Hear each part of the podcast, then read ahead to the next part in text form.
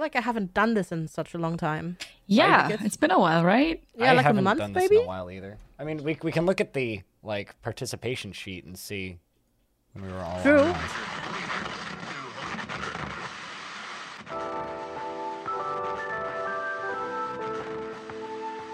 How excited am I? I mean, I should not be texting Yes. my aunt, and I should be trying to launch a podcast. Um, but you know what won't be left for the game section of this show is episode 45 of the Halcyon Frequency podcast. It's been a couple weeks since I've said that out loud. I'm blind and I'm hosting this episode. It's airing live November 27th, 2022. Uh, I'm I'm blind and I'm hosting, and I'm joined by FG Squared.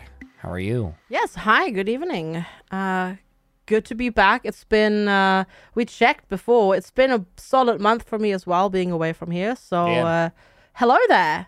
How are you? It's been a hot minute, but I'm doing Right. all right. And I'm, I'm, I'm okay too. It's just like I said, it's I'm a little flustered because like the last one of these that I hosted was like three weeks ago now because like we had the, the pre-recorded one and then other people did episode last time and I got to listen to uh, our lovely Australian side of the podcast just like talking about scary animals Spiders, and spiders in and- toilets. yeah, they're just like that? we're not gonna make everybody afraid of like Australia. Like we're gonna try and dispel some myths. Anyways, check your boots for spiders. Um, but speak- Yeah. Speaking of not checking your boots for spiders, how, how are you doing, Kiri?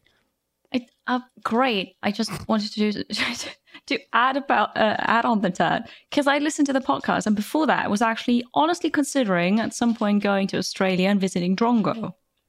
Yeah. I've changed my mind. Just, No, just stay in the just urban no. places. It's it's like going to Canada and being afraid of getting attacked by a bear. Yeah, but like, I'm I'm super afraid of spiders, and then I don't know. Check your shoes. Check the toilet. That's just nope. To be fair, what you what you can do is you just divert slightly south and just go to New Zealand, mm-hmm. and you're good to go. No, They have no Canadian spiders. spiders. Everywhere has spiders. What's Yeah, but not Canadian spider size? spoopy. They don't So- have huntsman spiders that are like dinner plate size that just jump off from your What? wall. No, no, no, no, no, no. Hunts, huntsman Sorry. spiders are, are harmless though. Can we? Yes, I don't are. care. Okay. I don't care. So I Sorry, I was doing fine earlier. Now I just I feel it crawling over me. Please don't. I Sorry. I'm, I'm not gonna say the word spider, but there, there I I do. You just an did. Aus- Okay. There there's an Australian streamer who's a friend of mine who swears Yeah. that if he ever has one of those particular spiders in his car while he's driving, he would rather drive it off the side of the highway than deal with the spider. Uh, Wow. So yeah, they're pretty big. But um, no, the Yeah. biggest spiders that we Um, have you know. here in Canada are probably Can probably we maybe n- not wolf talk about spiders? Cool, cool, awesome. awesom. spiders. So they're like the size of the a hot palm of your hand. potato. I I, want to talk about once a year. potatoes. No Okay, potatoes, potatoes? potatoes, potatoes. I've seen one this year. One, and it was in the hallway of the basement. They're cave I had potatoes for lunch this week twice. I have new potatoes in my uh in, in my fridge. They're they're they're they're pretty tasty with garlic, specifically. Oh, Yummy. Mm. Yeah. Yeah, potatoes are good. And they don't have eight legs. Um, but uh, so hot potatoes happening. Um, and uh, this this is a podcast that's being recorded during the midst of this. Uh, the last episode of this podcast was a pre-recorded episode, which was uh, featuring um, uh, contact at uh, Doctors Without Borders, which is what the hot potato is benefiting. Um, but uh, since I'm floundering this, FG, do you want to talk about the hot potato for like 30 seconds and explain to people what it is? Yeah, sure. So the RimWorld Hot Potato Charity event is a yearly event that happens during American Thanksgiving. Usually starts the day before and goes to the Monday after, and it's a relay of a save file in RimWorld um, between. I guess this year it's 35 different streamers. It's 124 hours of content. We relay the save file. We try to be nice to people because we are, you know, raising money for Doctors Without Borders. Um, so you know, no war crimes, being nice. And this year our goal is to harvest lots of potato and re- potatoes, plural, not just one potato, it's many potatoes, mm-hmm. and raise hope. Yes, and raise hopefully thousands of dollars for charity. We've already raised in total, like over the years before we. Start, well, I guess, I guess actually with this year we have now cracked two hundred thousand dollars raised Total for the Yep. charity, Yep. right? Wow. Total. I mean the the a lot of current. So much money. current number looking at it is, for this year specifically is thirty one thousand seven hundred and ninety five dollars and fifty seven cents.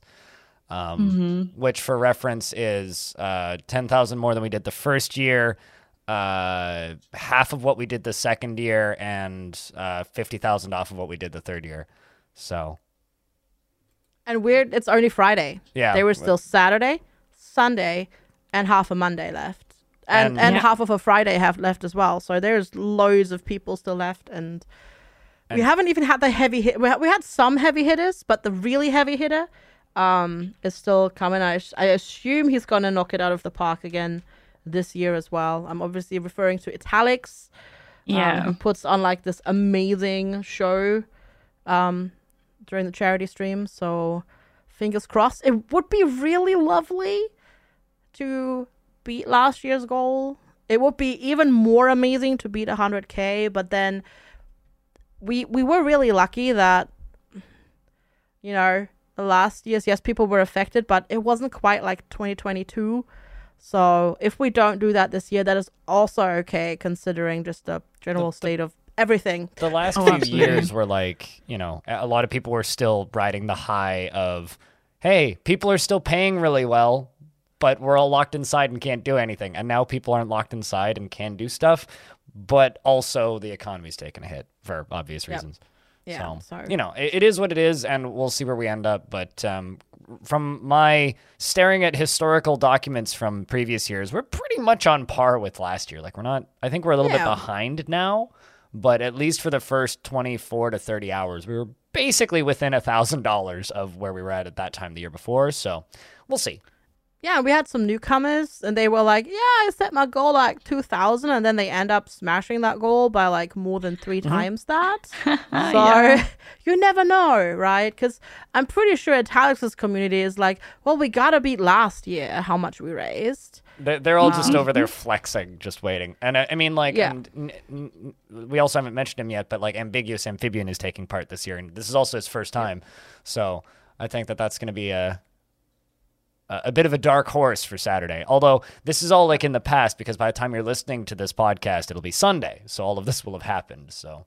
Um, yes currently, we are recording this on the Friday on the 25th.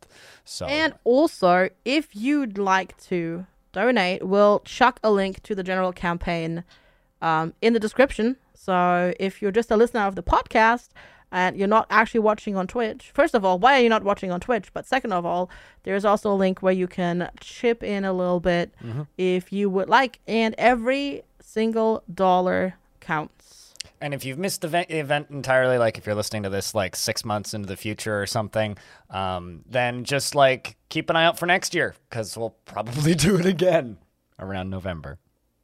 Yeah, Around yeah. American Thanksgiving again. Yeah. Yeah. Yeah, I don't, I don't see that changing anytime soon.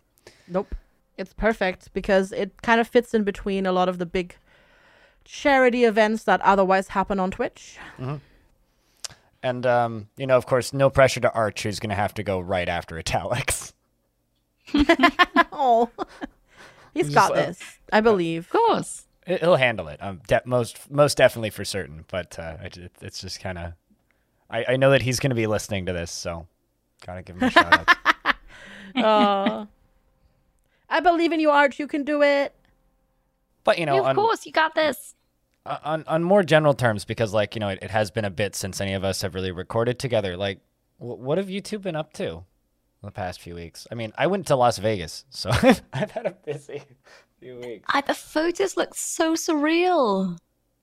it, it- so because i can actually talk about this now um like because like jess doesn't want didn't want people to say anything until after she got back but um I planned my trip for Las to Las Vegas about a month and a half in advance because I just found a cheap flight and I had a I have a my one of my mods is living in Las Vegas for three months, so I was like I could just crash with him. So f- stay is free, breakfasts are free, and I have transport. So it's like, all right, sweet, let's let's go to Las Vegas. Why not?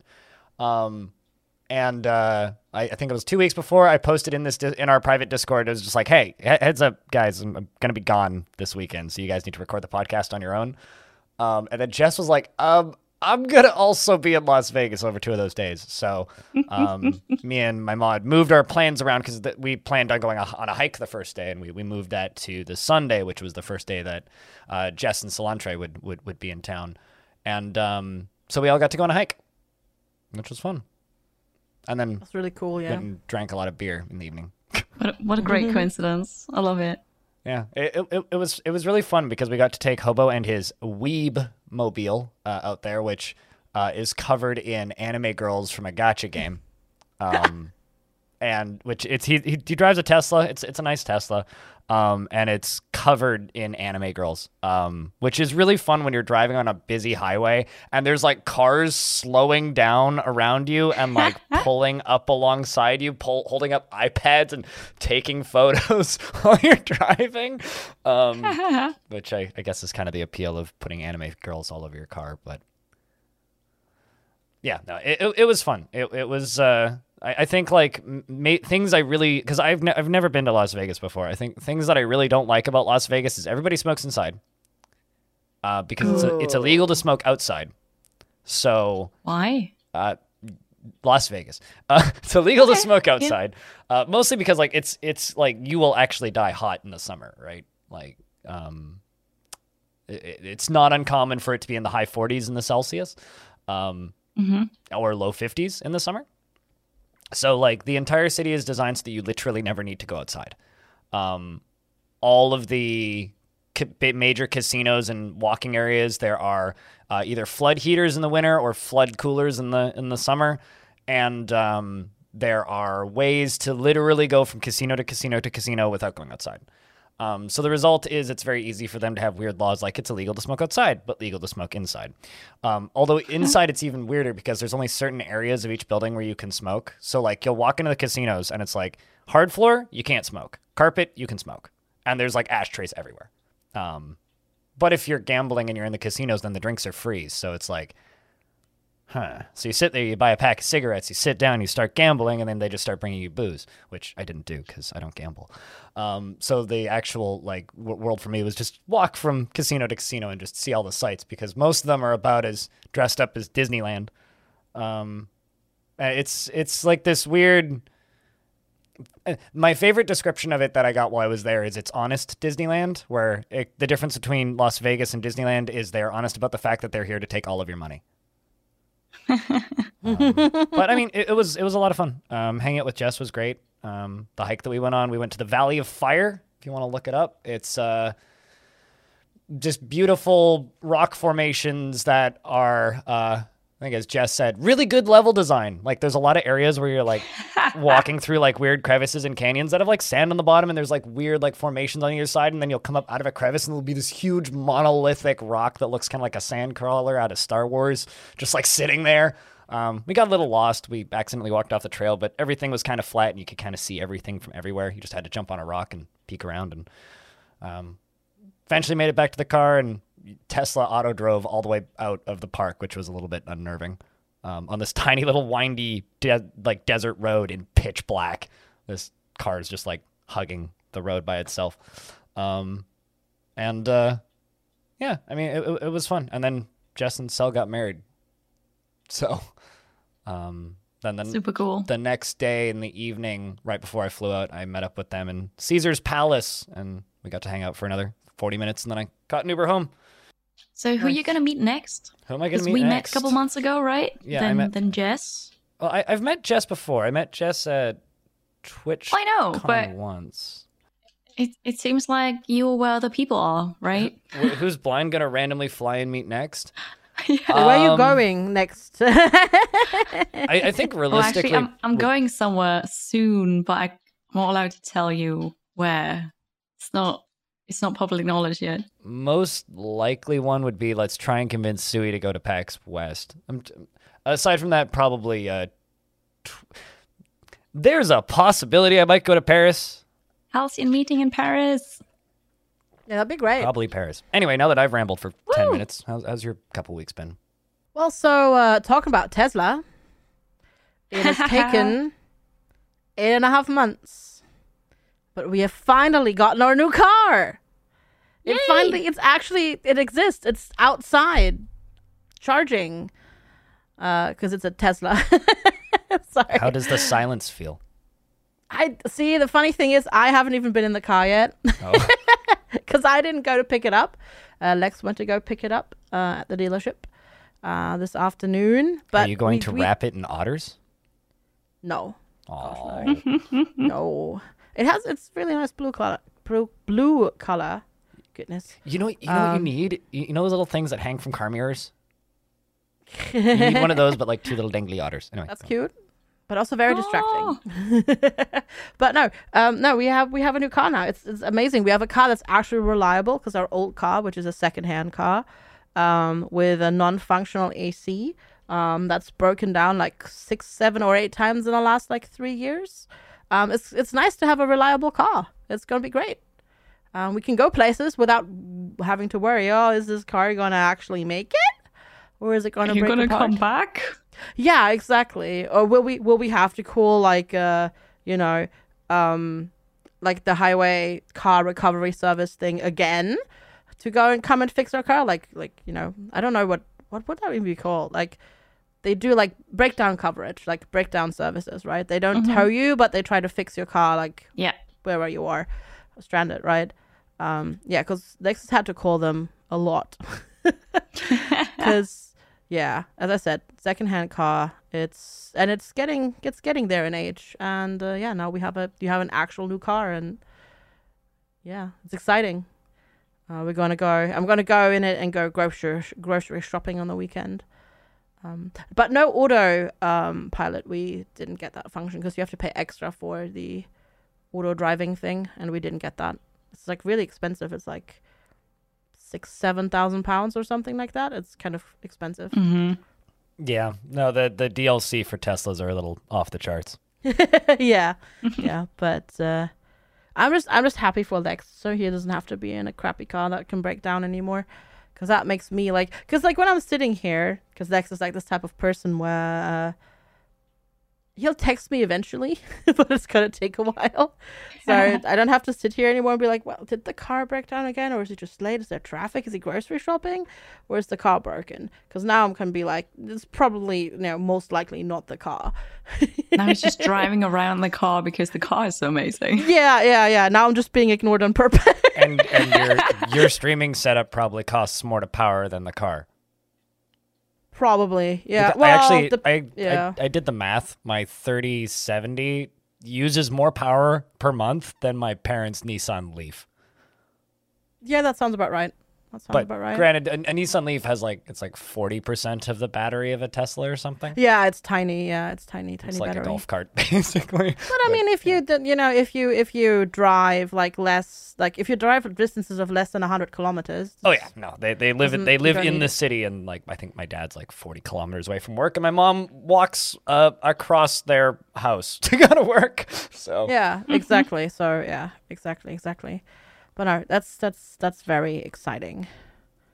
It's the uh, first ever new car that I've owned, so to speak. congratulations, Really cool. Thanks. Ki- Kiri. How have you been? What have you been up to? Yeah, very very busy. Um, but but also like super good busy actually. So there, there are a lot of things that I'm not allowed to talk about, but I can talk about a couple of things, like the D and D project I'm part of.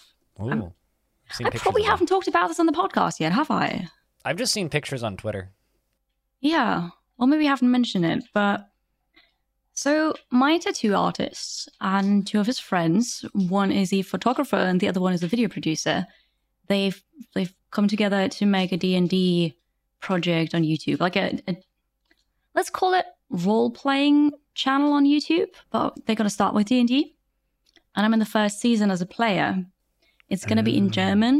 However, they've promised me 99.9% certainty that there will be English subtitles. And and it's really cool because they've got like 25 experience, uh, years experience of playing D&D, playing role play games, playing live action as well. So it's super cool. Everybody is very experienced. The group is really really nice.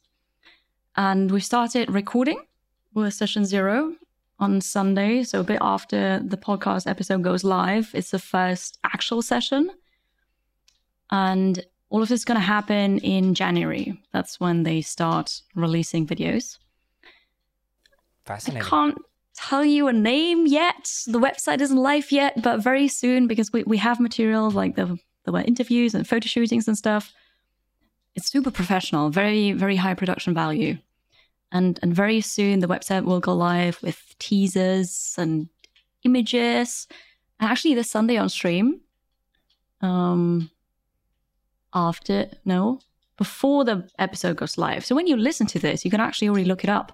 I'm going to reveal the portrait of my character because I'm playing a half orc, half human barbarian female called Valkyrie.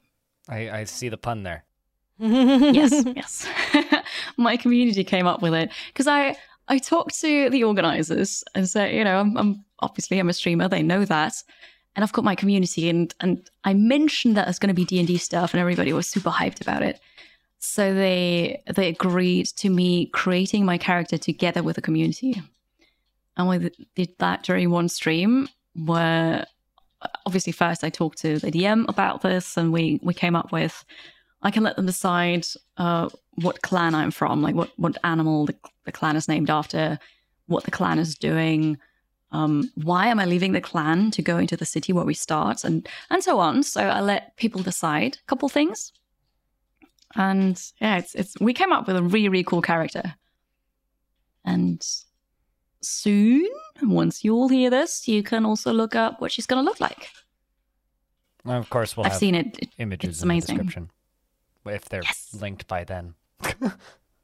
Might have Oh, to absolutely. add Yeah, it in later, I can. but Yeah, no, I, I can. I can give you the link as soon as as I posted it.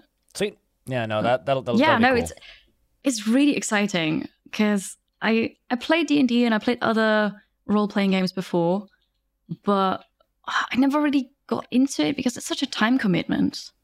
yeah. But Mm. it's still a time commitment. But now there's a really high production value. Everybody's super experienced, and I kind of consider it work. And now it's so much more fun. It's like a side gig. I have I have a problem. It is a side gig, yes. It's it's not paid yet, but I- you know if that becomes successful, I have a question. Are you guys using Yeah. like miniatures? Are you guys using like coins? What are you, what are you using to represent your your characters? If I can ask. we're gonna use miniatures. Yes, when there's a battle map, there's not always gonna be a map battle map, but miniatures. And during my hot potato stream, uh, the community smashed a goal for a miniature painting stream, and I actually have the miniature. Okay, so my tattoo artist is also like he's just an artist overall, not just with tattoos, but also sculpting and, and painting. And he's gonna paint the the miniatures. But then I've got the same miniature and I'm gonna paint it on my stream too. Okay. He's gonna do so much better, but but we we've got miniatures, yeah. You can put it up to a community vote. Uh, you can put it out to his social media and see if he painted it better or if you painted it better. and we'll, we'll see if we can rig it with Twitch people. I'm sure that we can get some Mm. numbers in here. Maybe. You put up both Yeah, images to your community, and he puts up both images to his following. yeah. I mean I yeah. I can't say how this is gonna go, but it's it's definitely a really cool project. I'm very excited about it, and I, I just can't wait to share more about it. Because I I'm I'm hyped. I'm very excited. If, if I was in something like that and I had to paint my own miniature, I'd I would just paint it like pink and just give it like one color. just be like, there you go. I'm I'm gonna try to to make it look wh- what I think she looks like, what I know she looks like, because I I've seen the portrait, but Gotcha. yeah, and no, it's really cool. Yeah, And so I I hang out a lot with my tattoo artist, but and and I've, I'm continuing my sleeve. So I've had a first session, and on Monday I've got a second session, and maybe that's enough. Maybe I need another one. Who knows? But tattoos make me happy. tattoos make me happy. I um, yeah.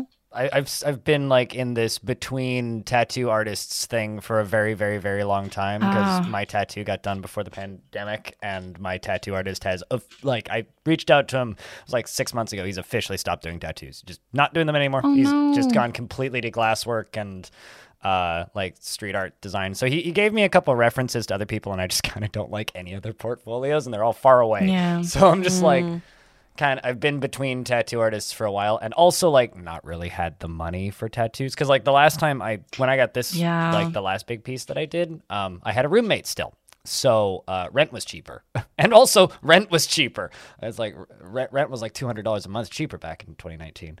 Um, so I like I, it's been money and time, and also finding an artist.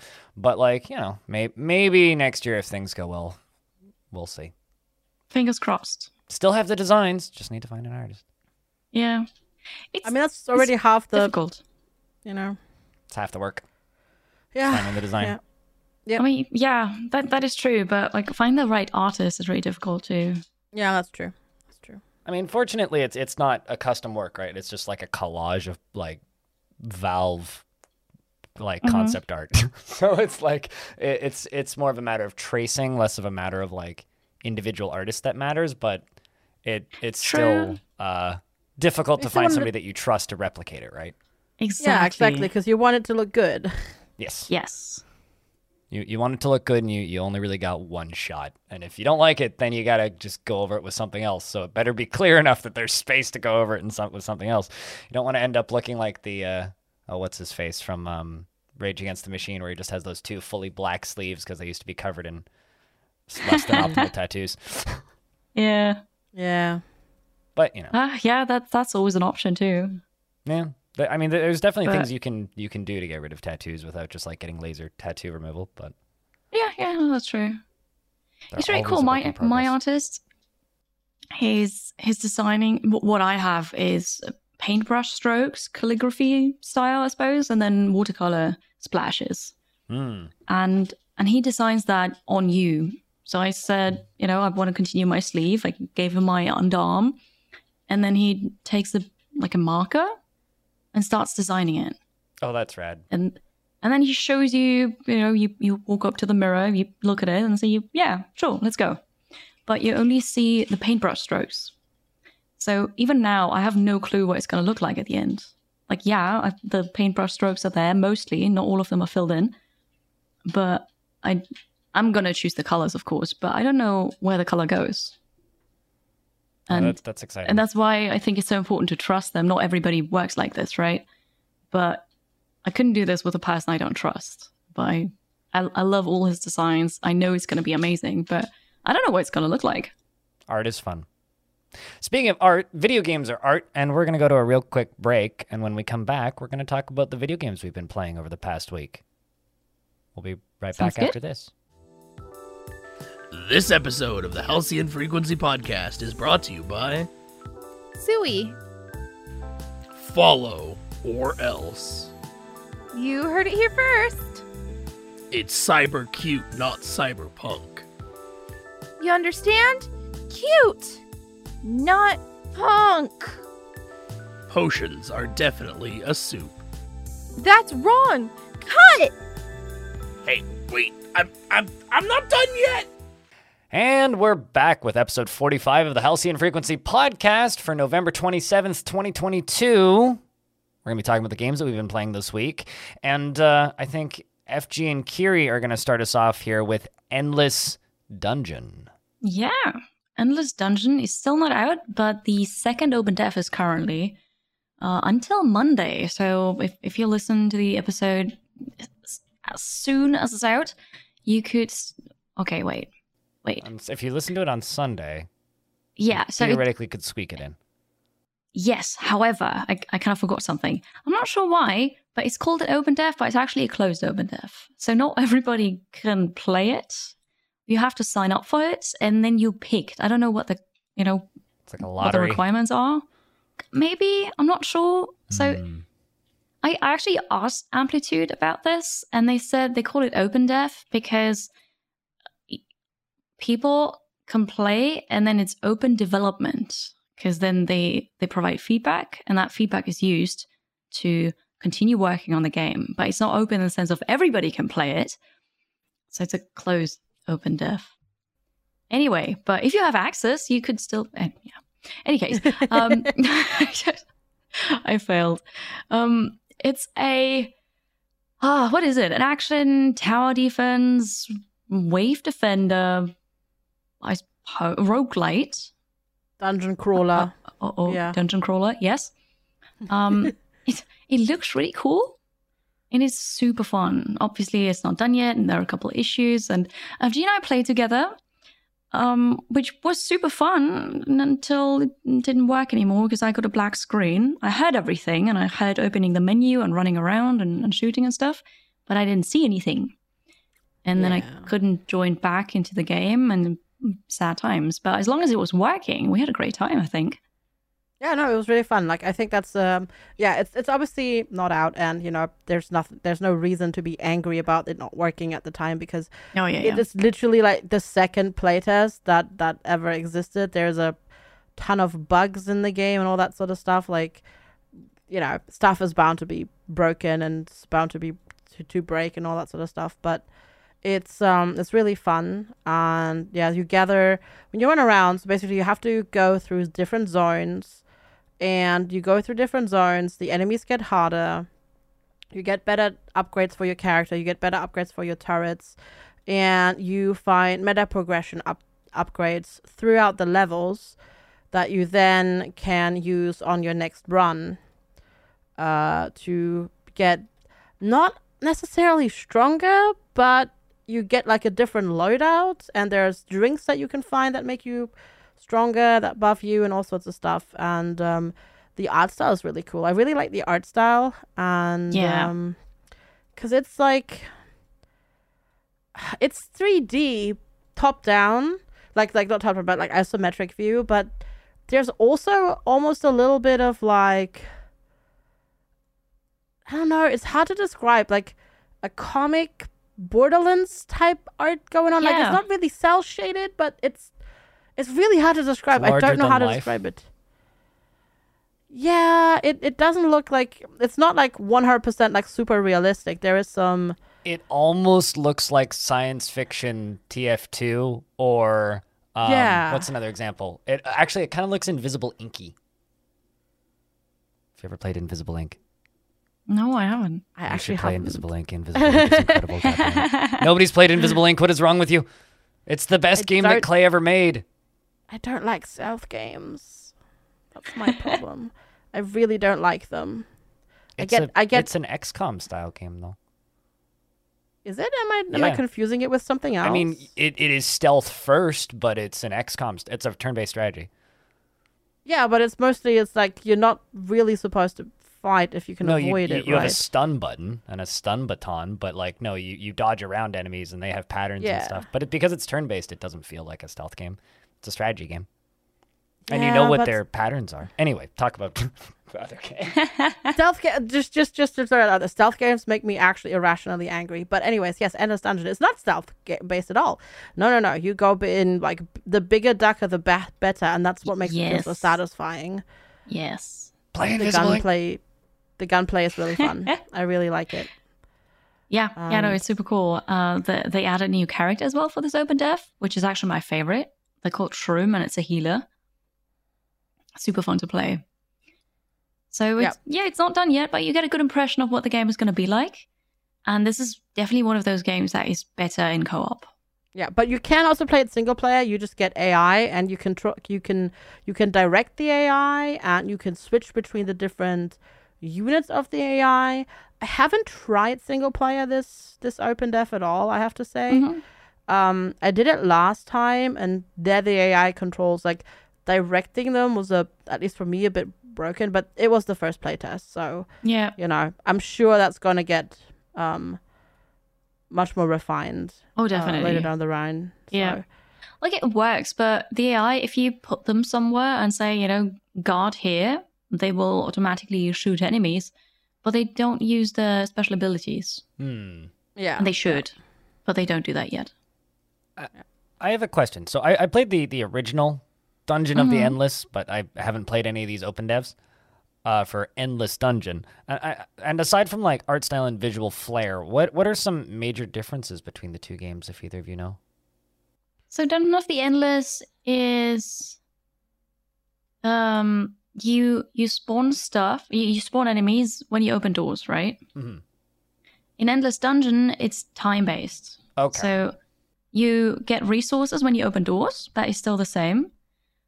And you you can light rooms because not every room is lit. In the beginning, it is, but then the further you go, that you will have crucial rooms that are not lit, and you need special resource for it. Um, but when waves spawn depends on a lot of factors. Um, I was actually playing with Jordan, who's the streaming specialist at Amplitude. So he he knew a lot, but he didn't tell me everything of how it works. But it's basically um, where you are currently in the dungeon and how strong you are and how many uh, rooms you've already opened. All of that like impacts when the next wave comes. Which you don't know. Just sometimes, like every now and then, you get ten seconds, and then you've got the next wave. So it's it's not regular when it happens, and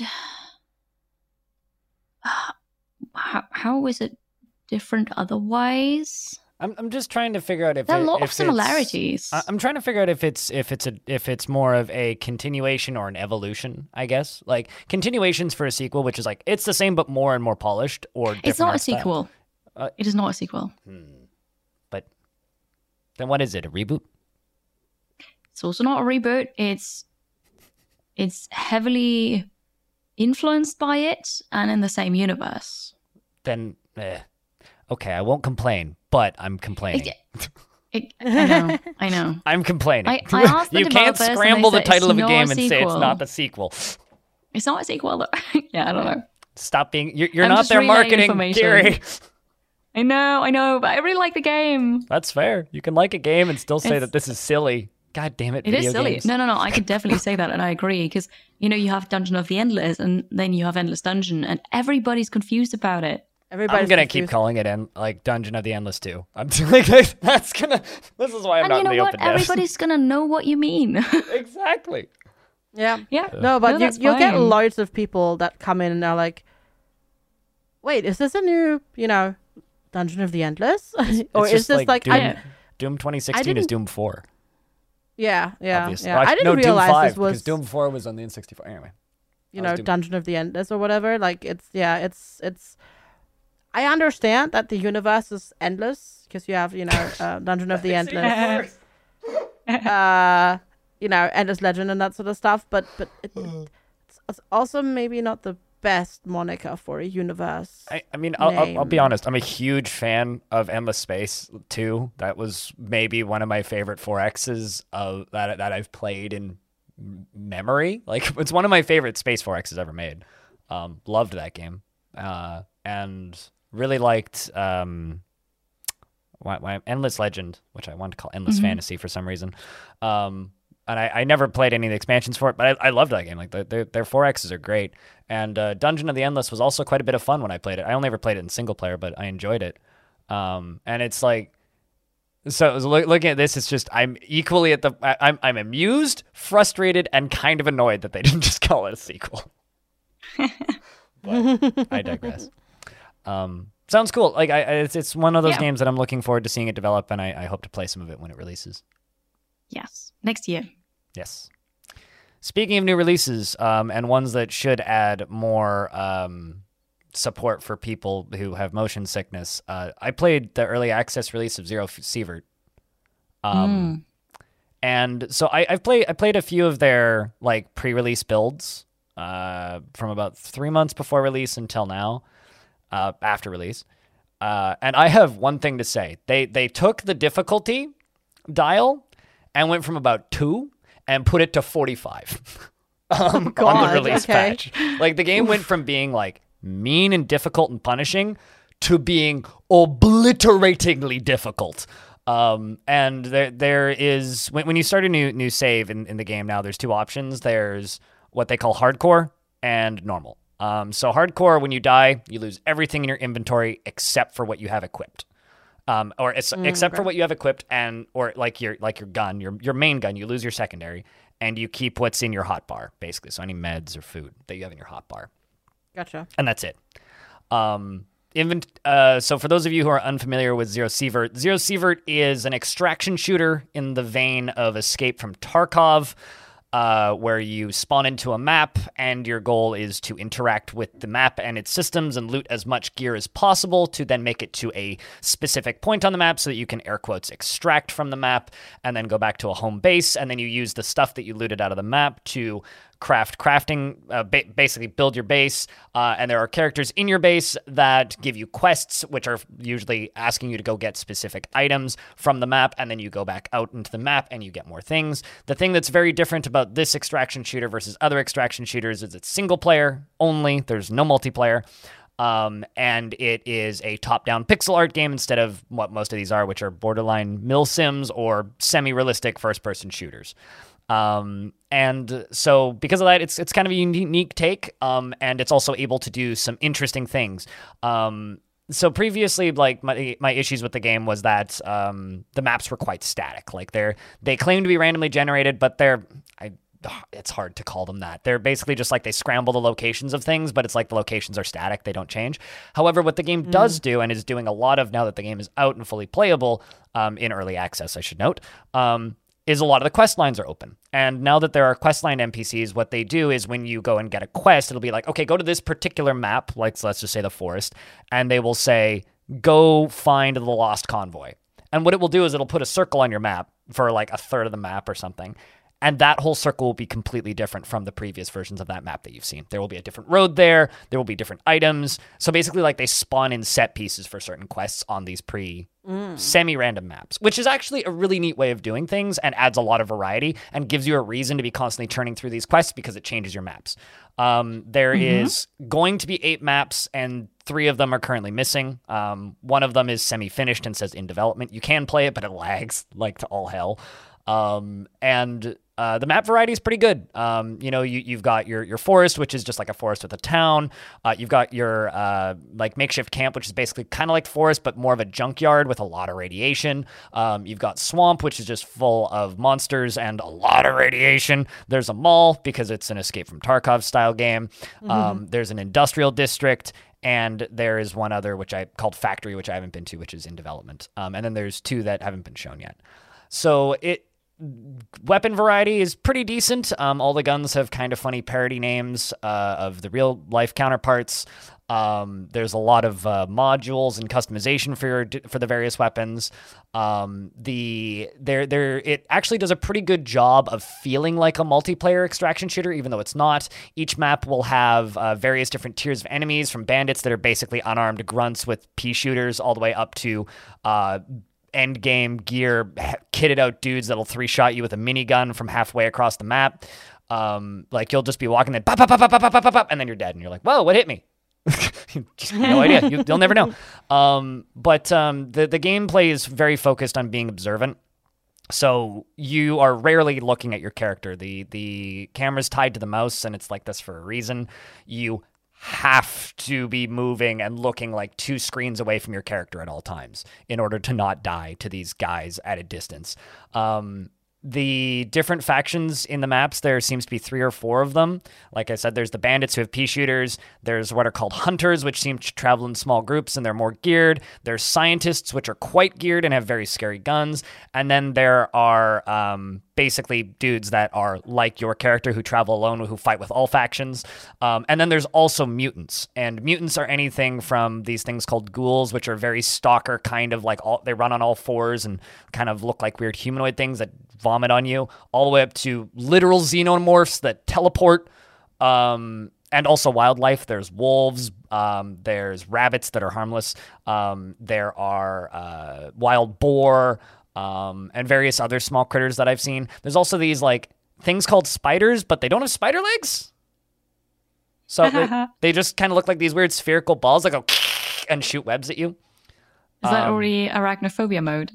If there's an arachnid, there. I mean, they they don't they don't look like arachnids. I didn't realize they were spiders until I shot one of them and, it, and looked at it, and it said that it was a spider, and it dropped spider webs. Okay. Um, like they don't look like they look like weird jelly beans. Is what I would describe them as. Like I like that. like they have no legs. Like they they are not Yeah. recognizable. They're just a single sphere. It's very strange. Um, so either that's like some early access thing or like that. I, I don't know. Um, Well, maybe that is a default arachnophobia mode. maybe I, I I think that's I like like I've looked at the all of the options looking for any kind of accessibility options and there's nothing about arachnophobia mode. So maybe the devs are just arachnophobic. Maybe. Um, Funny. Maybe yeah. It's certainly not like uh, uh, satisfactory spiders where they make me jump. Um, like I, I'm not phased by spiders in the slightest, and those ones scared me. Um, so yeah, no, uh, it's it's a neat game. I mean, it's it's ear splittingly difficult. Um, like the AI is merciless. Like pre-release, I was at the point where I'd basically win every single run that I went on, but now it's like I'm I'm extracting maybe 10% of the time. Maybe. Um not, and not only because I'm picking fights that like I can't handle, but I I will like just wander into an area and then suddenly two different factions around me start fighting and which leads to a lot of really cool moments. I, I mean, like I was playing in um, the forest map and I had I just acquired night vision goggles and I was just like crawling around late at night and like I see these two groups fighting and I was able to like sneak in and take out three of them and then completely overburden myself with like five guns and managed to extract and it felt great. So it, it's um it's a neat little game and I, I think for anybody who's like passively interested in extraction shooters, but maybe you don't want to deal with other humans and you want something that can be set to be a bit more casual, try some Zero Sievert on uh, the non hardcore mode. And the, and the reason I, I say that is because, like, even if you do die, uh, a raid, I guess is what they're called in these games, um, a run or going out into the world, only takes maybe tops 20 minutes. It's it's actually like a really bite-sized experience and it's not like the okay, we are committing for like to a 40 minute to an hour like hour plus long extraction raid in uh, Escape from Tarkov. It's it's much more of a yeah, you just you, you get in, you get out, you, you get your gear, you go do it again, and it's it's it's it's per, quite well paced and plays well. hmm And as for So an early you- access game, it's got a ton of content too. That's really cool. When you say don't play, you don't have to play in hardcore. There are difficulty settings then. So there there isn't difficulty settings, but there's punishment settings. So when you start your save Okay. file, you can select one of two modes. There is um, just play the game or hardcore. If you just play the game and you go out and you die, you respawn with lost time, so your character still gets hungry and you still gain thirst, um, and the clock moves forward. Um, not that quests are tied to clocks yet or anything. I'm sure that will be a thing later down the line for like repeatable quests and whatnot. But currently, like you just lose time, but you don't lose any of your gear. So you have everything that was in your inventory before you left, but you lose your Yeah. hunger and you lose your sleepiness, and time moves forward because there is a day-night cycle. Um, If you have hardcore turned on, you lose everything that's in your inventory except for what's in your safety bars, which is one gun slot and your hotbar slot. So you lose all your ammunition, you lose all, and in that playing in that mode, it is possible to screw yourself out of a run and have to uh, delete your save. Yeah. So it, I it- tried the demo for like a couple minutes, really not long, but I had issues with the camera, unfortunately. yeah, Yeah, I wish. It sounds so fun, and I I've never played an extraction shooter, and I would have loved to play it, but I, need accessibility settings. I have trouble playing it with the camera, and the camera is a necessary mm. mechanic, unfortunately. I know. I So- I absolutely get it. It's just very sad. The only the only other way I think they could have done it would just be to like zoom the camera out a lot more, but then stuff would be the size of ants. So I don't know. Yeah. Yeah, yeah. It's I I like I really wish I could play it too cuz like they like full disclosure like they sent me stuff. They sent me a, a goodie package and I'm like yay and I'm really cool like you know, this is really cool of you. Thank you and good luck with your launch, but I also can't play your game because it makes me nauseous. Cuz uh yeah, the the cam on on cursor in a top-down game for me is like basically my second worst trigger for simulation sickness besides Yeah, motion yeah. blur. Immediately sets me off. yeah, I, I, I can't. do have to like complain about one thing, and that's it is an unapologetic Escape from Tarkov parody to the point where like the area you're in is called Zarkov. And I really, really wish they were just a bit more creative with the writing because all it does is it just makes me completely tune out the existence of the fact that there's writing in the game and just like read the objectives and go out and play the game just as a mechanics driven game. And I wish the writing and world mm. was a little bit more interesting. I mean, there's still room for that, hopefully. I mean, the currency in the game is called Raubles, not rubles. Like, Yeah, it's I'm- just. I mean, I'm- I, I'm I don't think no. all of that is going to be placeholder. I, that's I don't think that's that's not placeholder. That's that's just the game. Yeah. Yeah. So the writing's not very good. That's that's my complaint. Fair enough. But speaking of uh, games that seem that that, that seem uh, better for people with motion sickness, how's how's Against the Storm, FG? So okay, all right. Like Or worse? I can stop don't know. playing this game whenever I want Oh. to, but How- I don't want to play. How many play. All hours have you played? sixty-five hours or something lord. like that. I think. It is a good game. Yeah, 64 hours. Uh, and I started playing it two weeks ago. Um, Wow. that includes I've I've streamed it all but well two and a half streams. Gosh, this game of has 10? three thousand overwhelmingly positive reviews. Wow. it's really good. It is. It's yeah. it's really good. Like okay, so the thing is, so, okay, Against the Storm is a run-based city builder slash colony builder with meta progression. Just to put that out there, it's in early access. Um, it's kind of on everybody's radar now because this year at the start of November it came out on Steam. It was already out on Epic last year, um, but you know it being Epic, nobody really. It kind of flew under the radar. I mean, it's good for them. They got the bag, right? They got the Epic bag, and and now everybody's playing it, and you know people are really enjoying it. Um, I was aware of it at the time, but there was so much other stuff that I didn't really get into it at the time. Um, I'm kind of glad I didn't because now there's so much content, which is really, really, really cool. So it's it's not at the start of early access by any means. There's lots to do already. Um, but they're still adding like a bajillion things. They're amazing about communicating with the community. Um, they're doing updates every two weeks. They're adding new content every two weeks, which is insane. Yeah, it is ridiculous. And um, so basically, what it is, it is a world in which um, it's constantly storming. So it is constantly raining. Um, and uh, you're trying to get resources and establish settlements in the world before the big storm comes in and destroys everything that you've built at the end of a cycle. So basically, you're just there to like generate resources for the queen um, that gets very impatient with you later on. That's a game mechanic. Um, before the cycle ends and uh, the map gets wiped, and then you have to start over again on the map. Um, and uh, yeah, it's it is a it is a fantasy ish.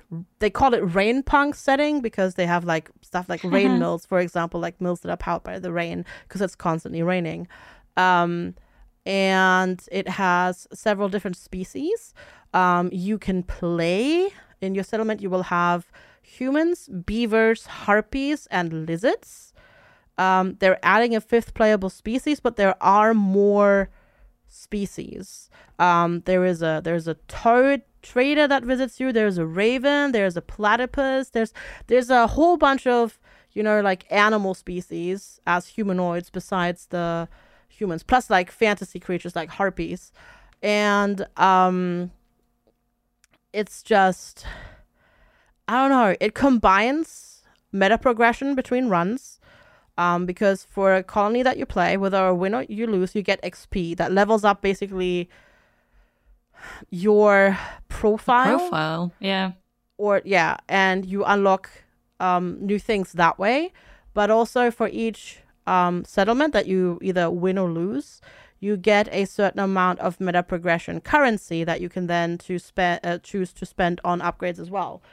Um, so there's two different ways of, of upgrading stuff, and um, it it like combines that with the most fun segment of colony builders, which is the start, because it is run based. So each colony, depending on what speed you can play on, because there's a lot of speed settings, like there's one x, one and a half, two, and three x or something. Like you can play really, really fast, and you will play really, really fast later on if you play on like low difficulties, uh, low difficulties, and you're just trying to knock out some deeds.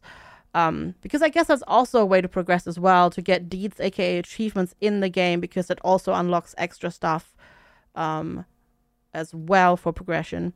Um, takes about takes me at this point about uh, an hour, an hour to three hours, depending on what difficulty and speed I play on, and whether or not I'm streaming it. So it's relatively fast. You can also save in the middle of a run, which is also always impre- uh, important. Um, you know, because uh, sometimes stuff just comes up, and uh, it's just it's just so fun, and the mechanics are just so well thought out. The art is great. It is. It, it looks almost a little bit like Warcraft three ish in the art. Yes, yes, it does. The music is great. It's very chill music for a game that can get a bit stressful. Um, but because of the music and the rain sounds, I find it very relaxing to listen to. And like all my community are like, oh yeah, this game is like super chill to watch. It's great. Like stuff happens and there's strategy involved. Um, but uh, it's also kind of chill. And um, also a big shout out, they have a bajillion accessibility settings. Um, like you can go like mega depth of field, flashing lights when the storm is happening, motion blur to make everything look like you, you can do like crazy things. There, there's a vignette, but you can turn all of that off as well, which is fantastic. Um, because you know, uh, vignette, flashing lights, motion blur, all of that is is Yep. all very bad for my simulation sickness as well. I, I have it all turned off as well. Me too. And it still looks great. It still Yeah. looks great. And yeah, I just I don't know. Uh play it. It's it's really good. It's it's um published by uh Hooded Horse, um our friend Cormac who's been on the podcast. Uh works for Hooded Horse, so it's you know, it's it's it's kind of close to our heart, I guess, on the on the podcast here and it's just it's it's so fun. I just really enjoy it. And it's not expensive either. Like I've played 65 hou- uh, 64 hours. It was on sale. It's not on sale currently. It's 18 pounds. And yeah, it just had an update today. Um cuz or rather yesterday cuz it updates every 2 weeks on Thursday. That's a like I said once again a crazy so quick impressive. clip for updates, but also glad that that game's good. I mean, I It's so good. now that you mention it, it, it did in fact come out on Epic, but I also completely forgot that it did. Yep. Like no, honestly, like if you like city builders, and if you like um like meta progression, which I really like because even a loss still feels like you're progression progressing. Yes. It's just so good. It's just so there's so much content. Like I've played 64 hours. I still have deeds to hunt because they they're still adding new ones. I still have levels to unlock. And yeah, there's just there's still so much to do. There's there they they have um they have a roadmap. Um of which most of the stuff isn't in yet, which is bonkers. Wow. Um, and they're adding um, there, there's also a fifth playable species uh planned in the long run as well. So that not even that is like um finished because every species comes with its own mechanics and um, you have to like keep your people happy but every species kind of wants a different combinations of items to keep them happy so you have to balance that with your gameplay because the the blueprints you get in your run is like semi randomized um and like you get orders that you have to complete for the queen which are randomized and then the buildings that you get as well are randomized and you get something called cornerstones which is like modifiers like um if you le- upgrade your hub to level 2 um uh the, ho- the the forest isn't as hostile, which makes your people not as hap- uh, not as unhappy, and all sorts of stuff. Like the systems are amazing. Like I could talk about this game all the time. It's so good. It's so good.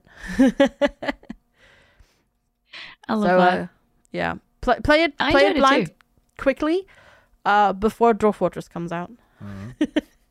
Play But it yeah. quickly before Dwarf Fortress comes out. Yeah, because like as if other games exist other than Dwarf Fortress.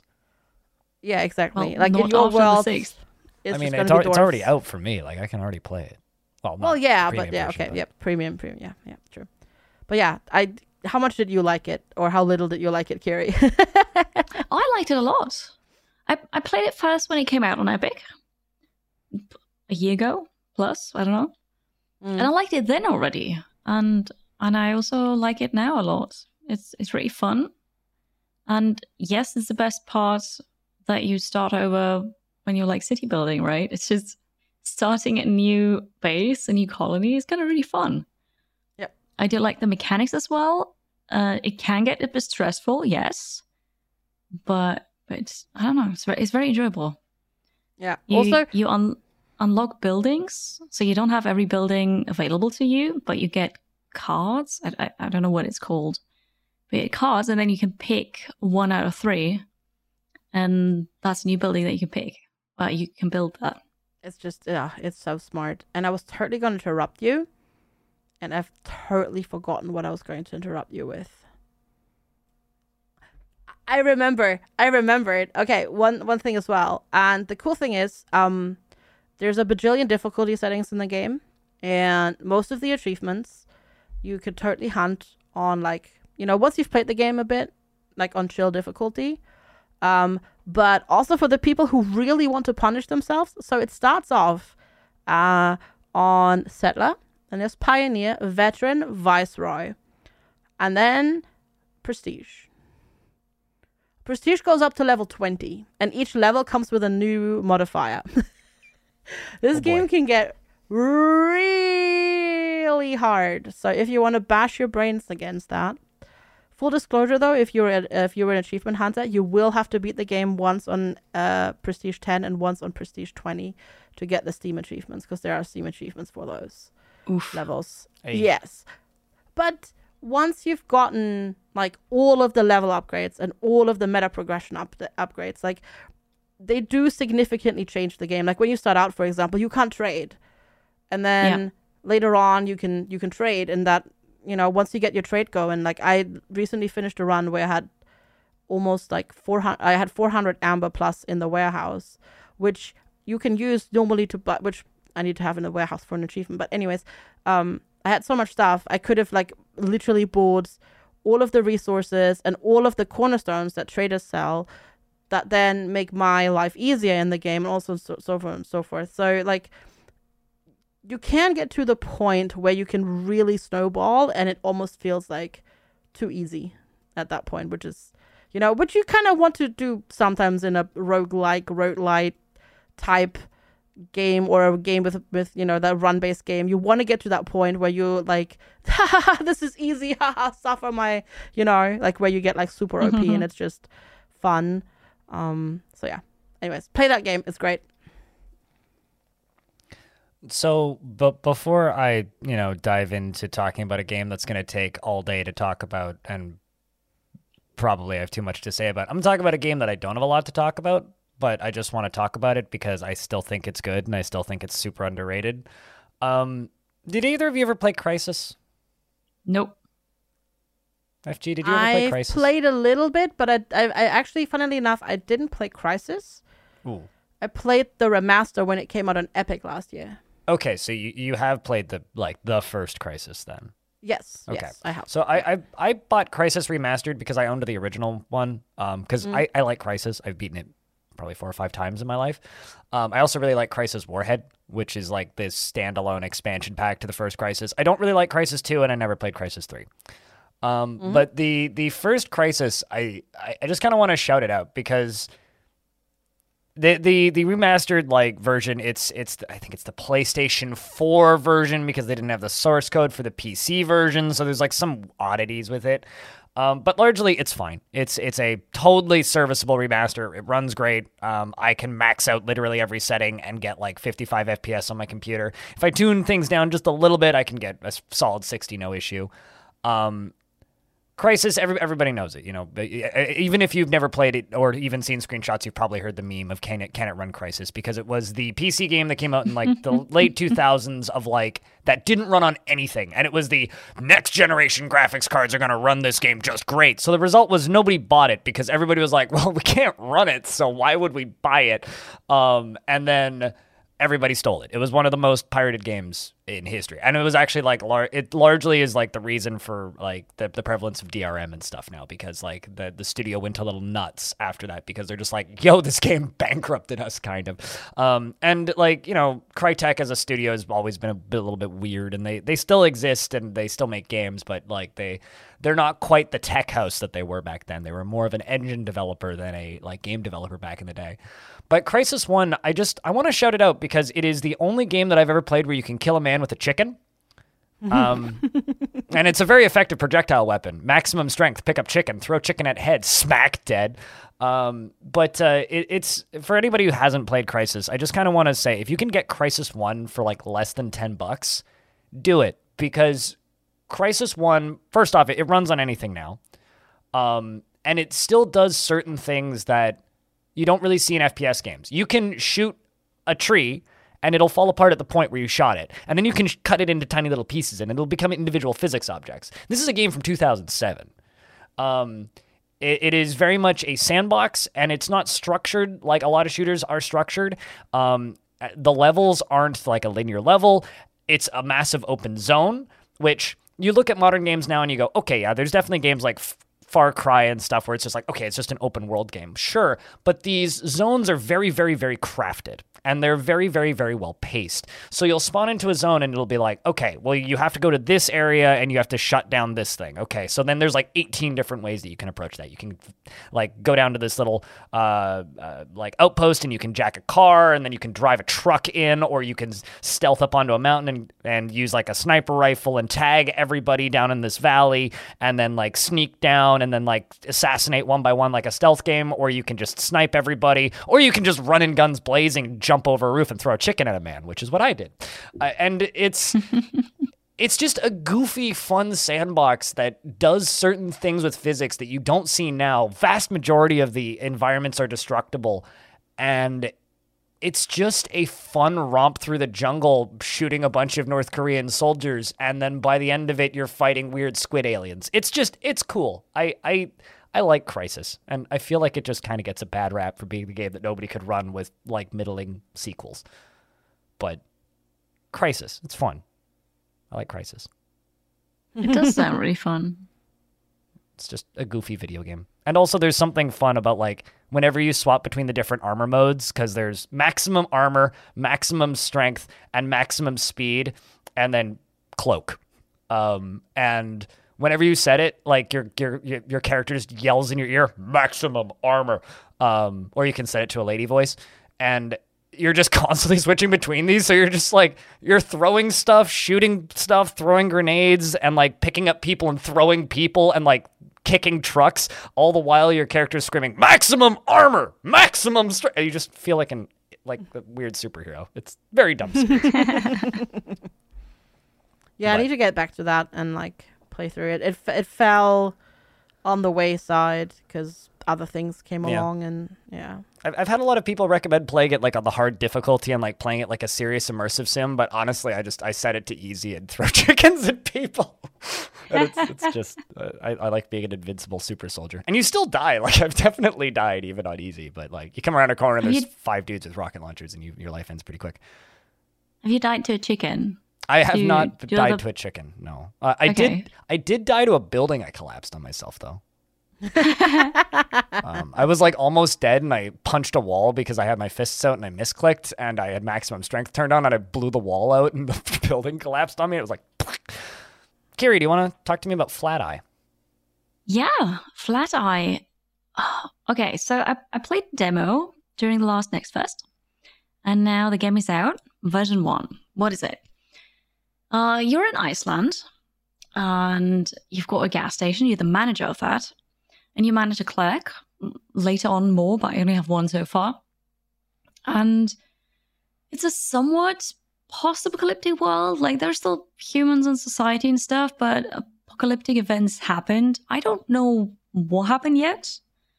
Um, so it's a resource management game, but also very story driven. And there is an AI who's basically above you, and the AI tells you to just watch I don't know commercial video about your company, and don't don't pret- or like pretend like the AI is not talking to you, and then it tells you that the Earth, all all human civilization, is gonna die unless something gets done. And she's got an idea how to save it, how to save everyone, and she wants you to help. So you were helping, right? And then you're this manager from from a gas station. There's different phases in the game. So you start the day, you look at your computer screen, you've got different apps there, one to manage your your clerks, one to um, check your messages because every now and then you get a message from the the manager supervisor and the CEO of the company, and then you can unlock documents, uh, diaries about incidents that happened, and there's so much more to this game that you think because it looks like a you know fun resource management game and a very unique art style. I don't really know how to describe it. It's a bit simplistic, a bit cartoony in a way. What was the name of that that that third person game where you uh, fly around on different vehicles that you build in a desert apocalyptic world? And uh, Japanese Breakfast did the soundtrack and was published by I think Raw Fury. No clue. I have no clue. Oh gosh, hold on a second. Let, let me look this up. Keep talking. Okay, you look it up. It's it's the one with the really stuttery animations. 'Cause it looks like that. Nope, still still no clue. But it's it's very unique. Also, it is by Raw Fury, by the way. so- Sable. I think it was Raw Fury. Oh. Yeah, it was Raw Fury. Yeah, yeah, yeah. Right. look- reminds me of I- Sable. I, know that. Hmm.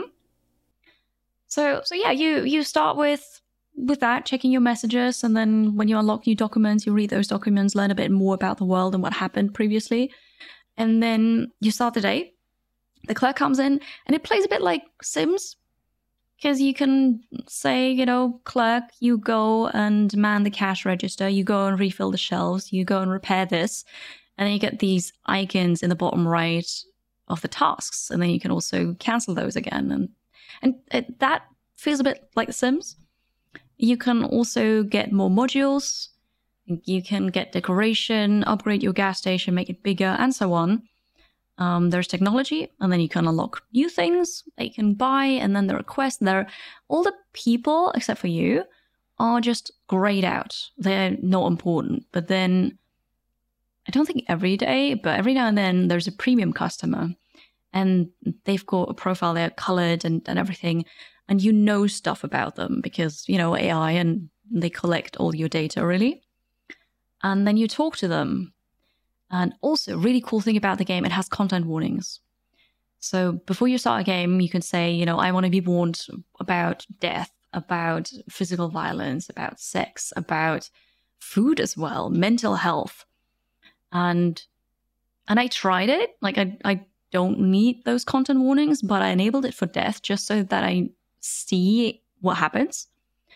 And so if somebody comes in and and the conversation would be about death, then you you get a dialogue which pops up saying, you know, this conversation contains um, the mention of a dead body, for example.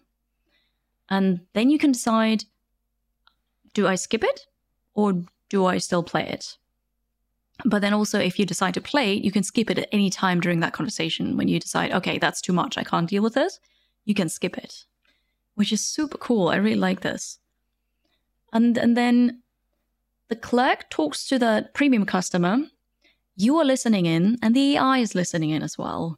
And then the AI talks to you, and then you can talk to that clerk to direct how the conversation goes, or you can just say, you know, let the clerk decide. But also, the clerks that you start out with, out with they're just dumb. They actually have the trait dumb. So you probably want to tell them what to say. And that way, you find out more about the story and somehow help the AI save the world, I suppose.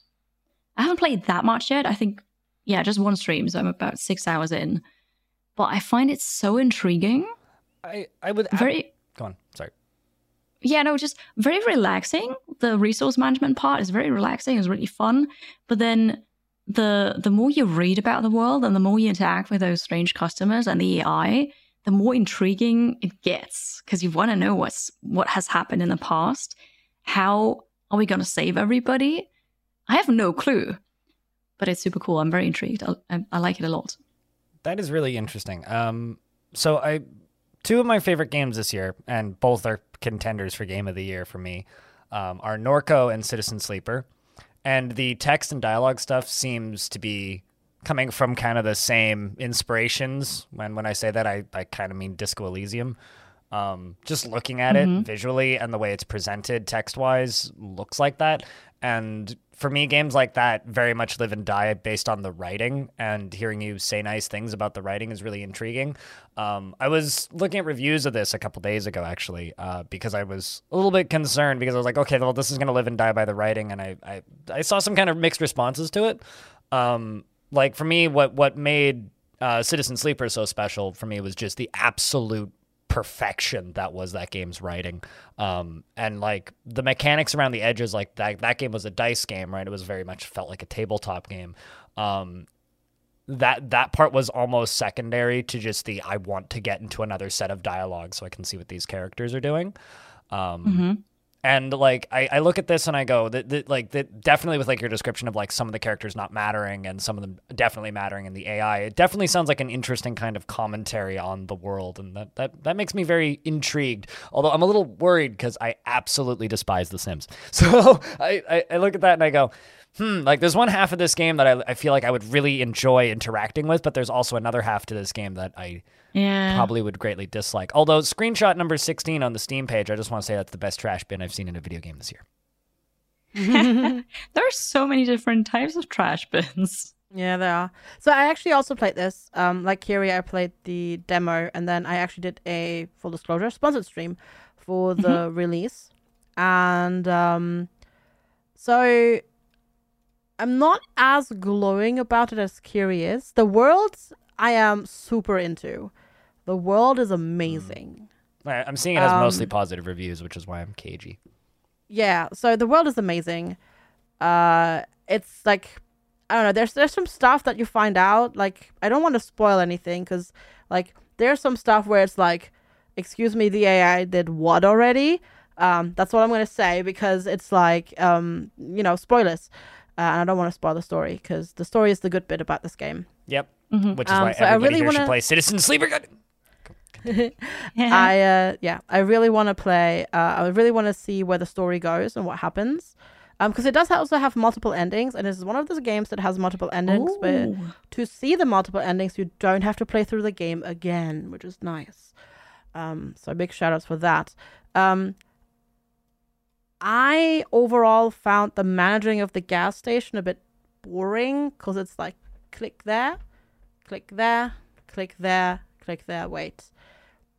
There wasn't much else because the only thing you do is you, when you play a little bit, you stock shelves Mhm. and you repair items. Like the only thing you do all day is repair items. As your you, you direct your clerk to repair items.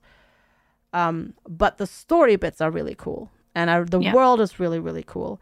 The writing sometimes is a bit iffy because the devs are French, and you can tell.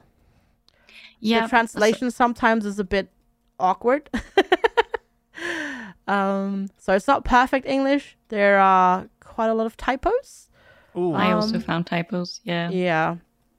So that's a you know, but what is really, really, really cool in this game, and like like my hat off to them for this. So this is a game that was inspired by people thinking about humanity and AI, and then kind of thinking what is possible with AI.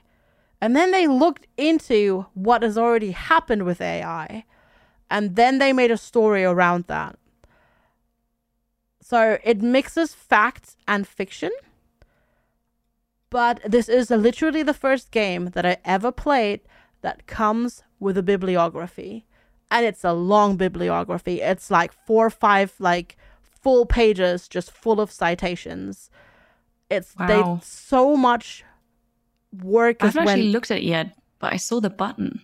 yeah it's really it's really cool like um a lot of work has gone into it um to like incorporate things that actually happen. Like it doesn't tell you in game like this is based on like a real thing but like you can go and just read through the bibliography. Unfortunately a lot of it is in french um but there are also quite a lot of english articles and it's just fascinating like the the how much work went into building this world which is why i'm i think that's probably actually the reason i'm most intrigued to continue and see where it goes because so much work went into it.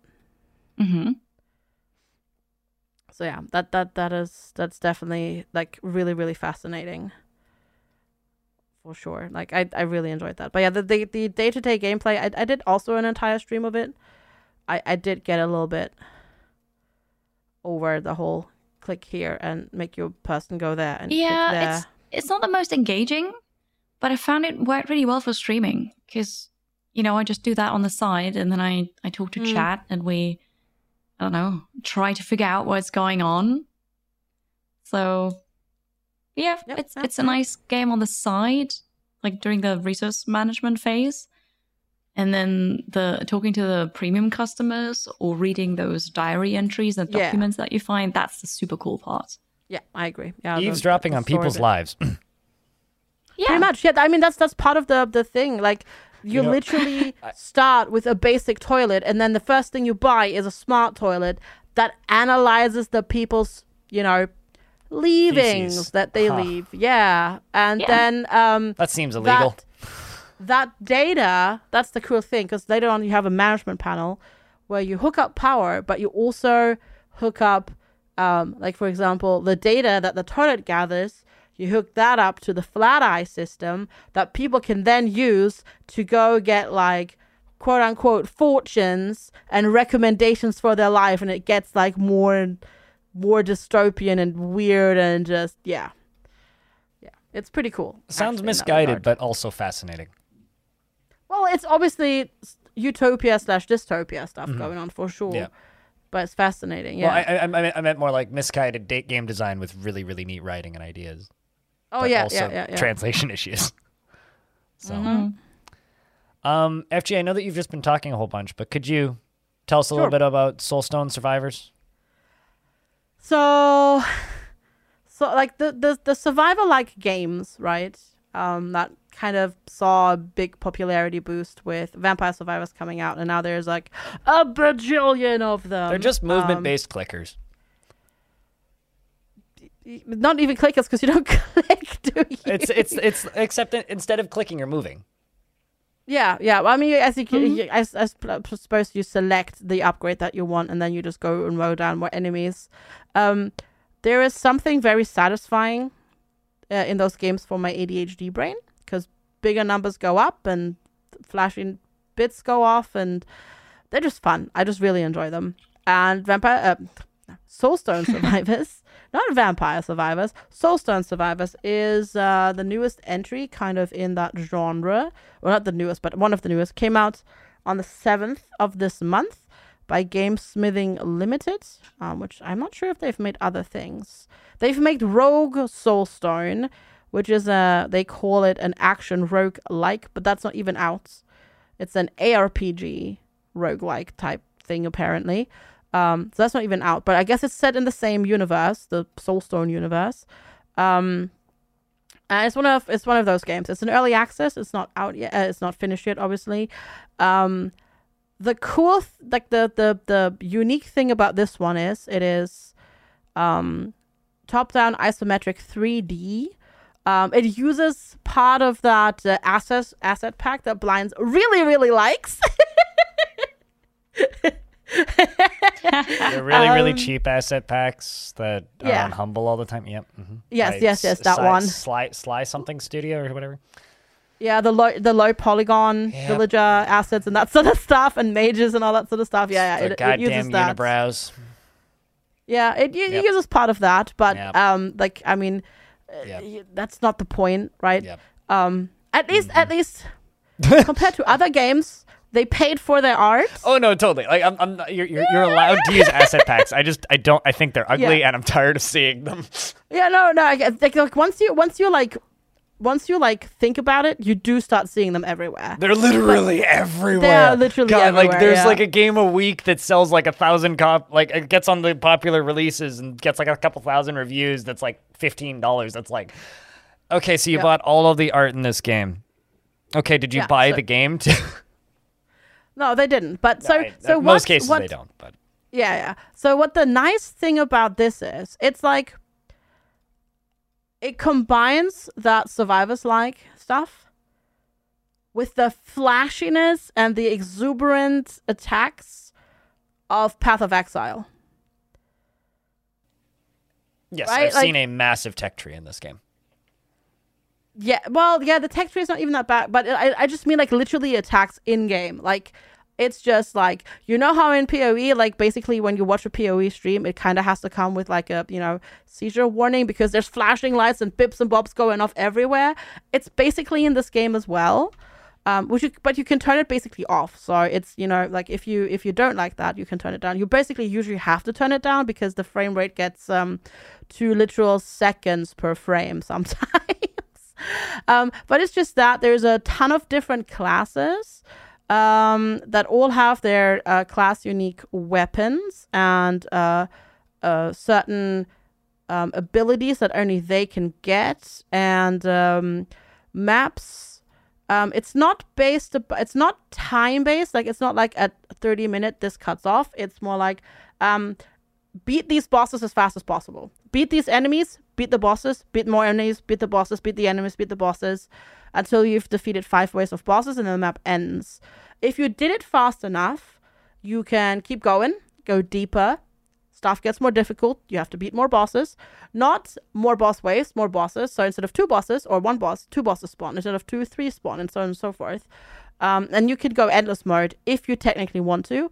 But there's also um, uh, you can do that on the on the level one of the map, and then you add curses to the map where you know you have random spells fly at you. There will be meteors flying around, and um, there there will be like pillars that shoot spells at you, and it just gets harder and harder and harder. And uh, it's like survive this map and kill all the enemies and kill all the bosses, and then if you do it fast enough, you can go deeper and all that sort of stuff. And it goes up to curse level seven or eight, I think, something crazy like that. And yeah, it's just it's just really fun, satisfying. Has pretty good music as well, which is pretty important for uh, those types of games, really. And yeah, I've I've been thinking like I, I sunk like 60 uh not 60 30 hours into it because it's just good to play while like watching a stream or something. Um, it is a little bit more on the pricier side. Um, for early access for a game like this and for early access, it is nine pounds. Well, I mean, they did have to pay for all of the art, right? So Yeah, I mean, you know, I just, it's also not finished yet. And uh, to be fair, they had to, they, they did, you know, all there's there's a lot of different classes. There is yeah, sixteen classes. I want to say maybe like there's a wow. lot. it definitely seems Like- like, there's a, a lot more in the way of content for this game than uh, a lot of these games, at least at from the get go. Yeah. like there seems to be yeah a lot no there's it's to it. yeah yeah and they're they're polishing it. They've already done like they listened to community feedback. They immediately updated when people were like well the curse level like going deeper is kind of like not great. Can we like maybe like fix it? And then they were like yeah sure. And then they put out a patch that dealt with because the lag was really really really really really bad mostly because um this game uses a lot of dots. Like there's like there's poison and hemorrhaging and bleeding and stunning and dazing and frailty and like bajillion different dots that you put on with your attack. And um you'll you'll end up with like um 300 stacks of like doom or something on a on a character. And that was like lagging out the game because uh, they were like ticking down separately and all that sort of stuff. Like you can imagine what that does to to once you have like hundreds but not hundreds but like you know a hundred enemies on screen and they all have like bajillion stacks of like diff- 10 different 20 different stacks of dots like it, it got it got crazy but they've they've um it's not gone but they've definitely made it a lot better in terms of lag and so they they do care and they put work in and it's just it's just one of those ones that's really fun. Um yeah if you so if you like poe and you like those those uh um survivor likes like this one combines both of that really nicely and um, I'm interested to see where it is, uh, where it goes. It does also have achievements. It has 100 Steam achievements. I mean, if you're making one of Uh, these games and you don't have achievements, like what are you even doing? Yeah, exactly. That's that was actually the fun. That was that was actually kind of well, it has in-game achievements, right? So there's that. But uh, for the first one and a half weeks, um, Steam achievements didn't work. Like they didn't pop. Like the achievements in-game still tracked, but it didn't spawn on Steam. Uh, because there was like they their game was not communicating communicating with the Steam servers properly. But they fixed it now, and you can now achievement hunt in it like like mad. And it does have a lot of accessibility settings. It doesn't have a smooth cam. Um, it doesn't have like stuff like depth of field or anything like that. There is uh, no screen shake, um, and all that sort of stuff. So, and you can turn like damage numbers off. You'll turn them off really quickly, and you'll make uh, your and enemy attacks basically transparent eventually, because otherwise your entire screen will just go constantly flashing. Uh, it's kind of mad, but in a good way. Gotcha. well, Yeah. that sounds awesome. Um, and uh, I gotta say, you, you know, what game doesn't have depth of field, screen shake, or smooth cam? Um, Dwarf Fortress.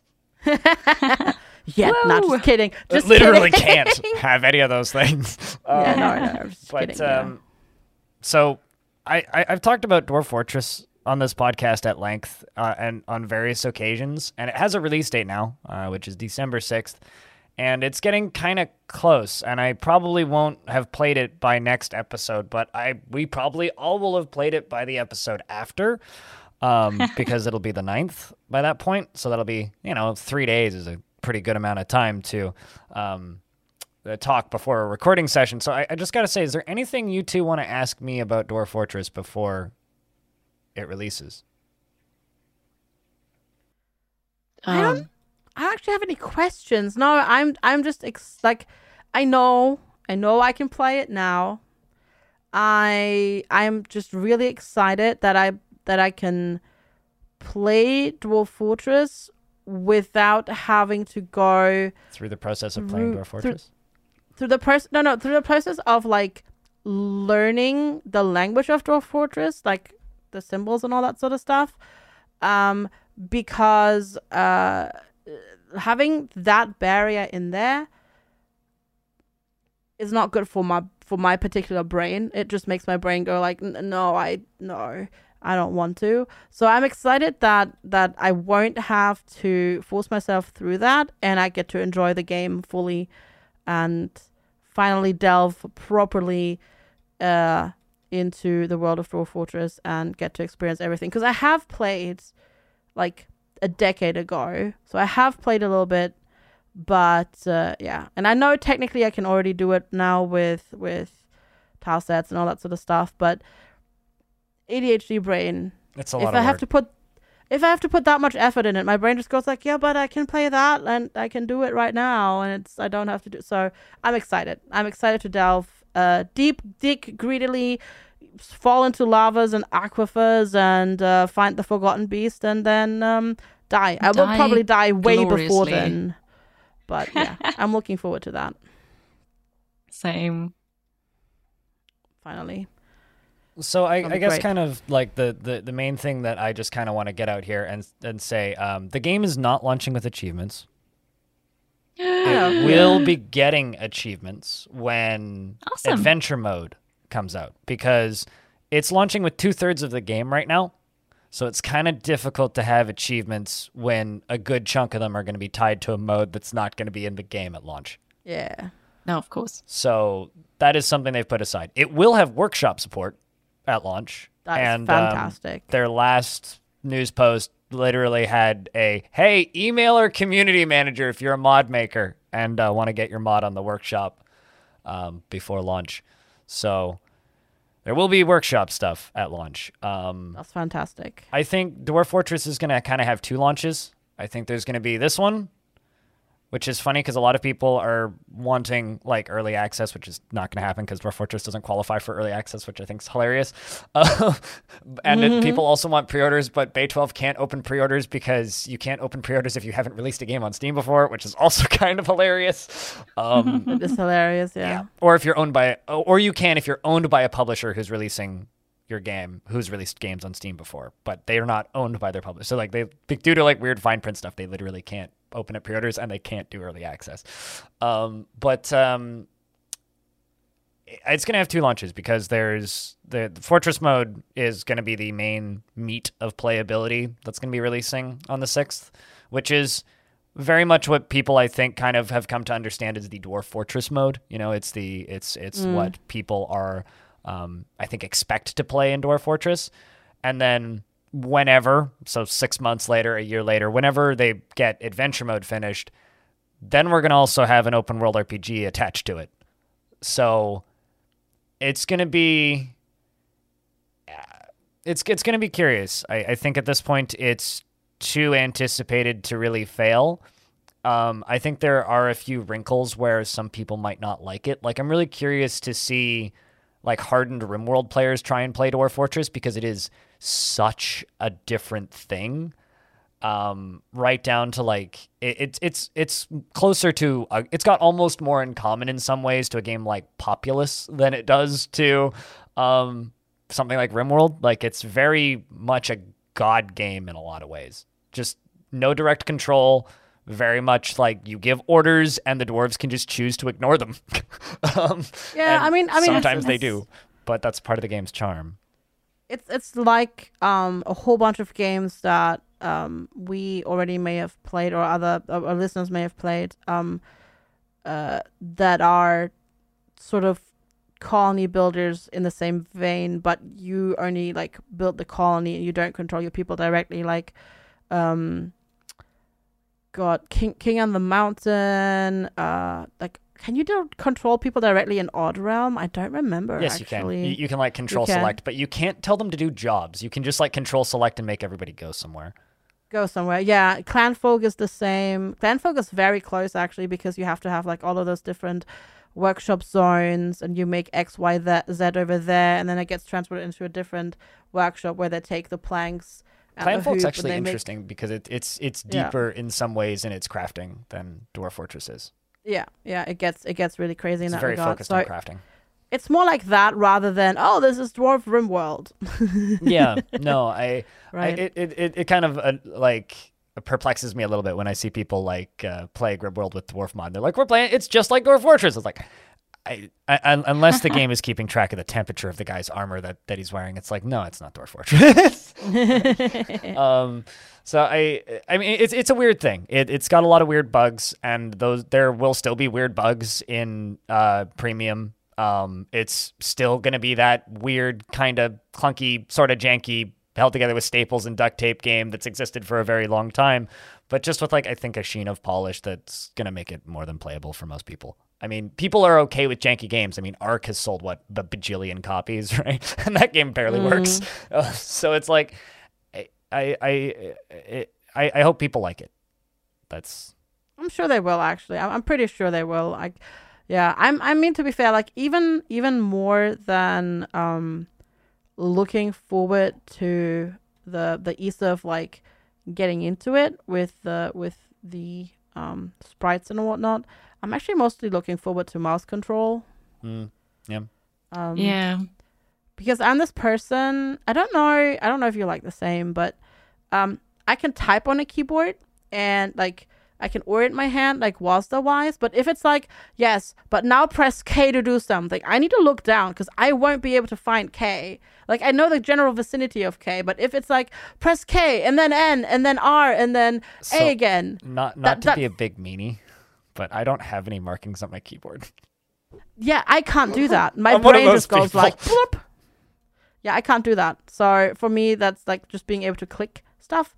Um, is just Mhm. Yeah. al- almost an accessi- accessibility feature in a way, even because it's just.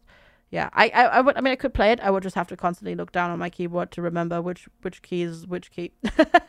yeah. I mean, little known fact: Dwarf Fortress, the old version, actually has full mouse support. It's just deactivated in the op- in the options menu, and there's no tactile notification when you click a thing. You just click a thing and it jumps to a new menu, and you don't know if you clicked on the right menu or not. Mm, I see. Ooh. Interesting. But like it, the, the original game does have mouse support, and you can play it with a mouse. I just I wouldn't recommend it. I really would not. Um, but um, yeah, I, it's it's it's a weird beast. It's a weird creature. Uh, l- generating a world doesn't take four hours anymore, which I'm very excited about. You can generate a, a thousand years of history in about 20 minutes, which is phenomenal. Instead of like six hours, which on my computer, um, which is you know nice. But um, instead of me just sitting here and kind of rambling about Dorfort, um, uh, if there isn't anything else we need to cover in this section, I think we should just go to news. What do you guys think? Let's go Yeah. to news. All Let's right, do it. We'll be right back after this. Hello, I am Suwey. I am a part time streamer on Twitch, part of the lovely Halcyon Frequency, and I am also a full time student. I stream primarily wholesome kind of indie games with, you know, slice of life, RPG, all that good stuff. And you can follow me over on Twitch at twitch.tv slash Suwey, S U W E Y. And we're back with the news section of episode 45 of the Halcyon Frequency podcast. And uh, we got a couple of little news stories here. Um, I'm going to take the first one. Uh, and this is just something that made me mad when I saw it, and I'm still kind of mad about it. Um, so, Risk of Rain, uh, a franchise that I really like. And I know at the very least, like the two people that I'm talking to right now, Kiri and FG, you guys like the first one, correct? Yep. I've One played hundred both. percented it. Oh, I didn't know that you played the second one, FG. But um, I did, yeah. okay, so like you know, we've we've we've we've, we've all kind of touched this franchise, right? Um, I didn't hundred percent the first one, but I played a good amount of it, and I also didn't hundred percent the second one, but I also played a really good amount of it. Um, I played more of the second one because I could actually make the multiplayer work, whereas I couldn't with the first one.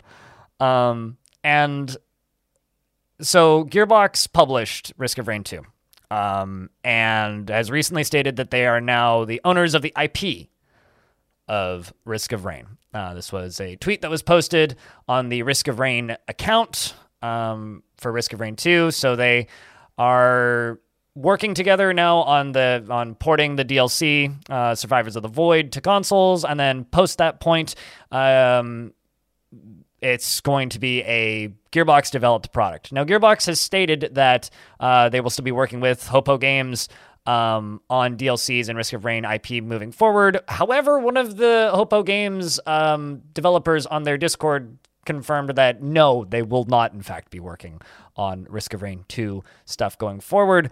Um, and apparently, they have a project coming soon, which is not related to that. So, I'm in two minds about this. Uh, I do not like Gearbox.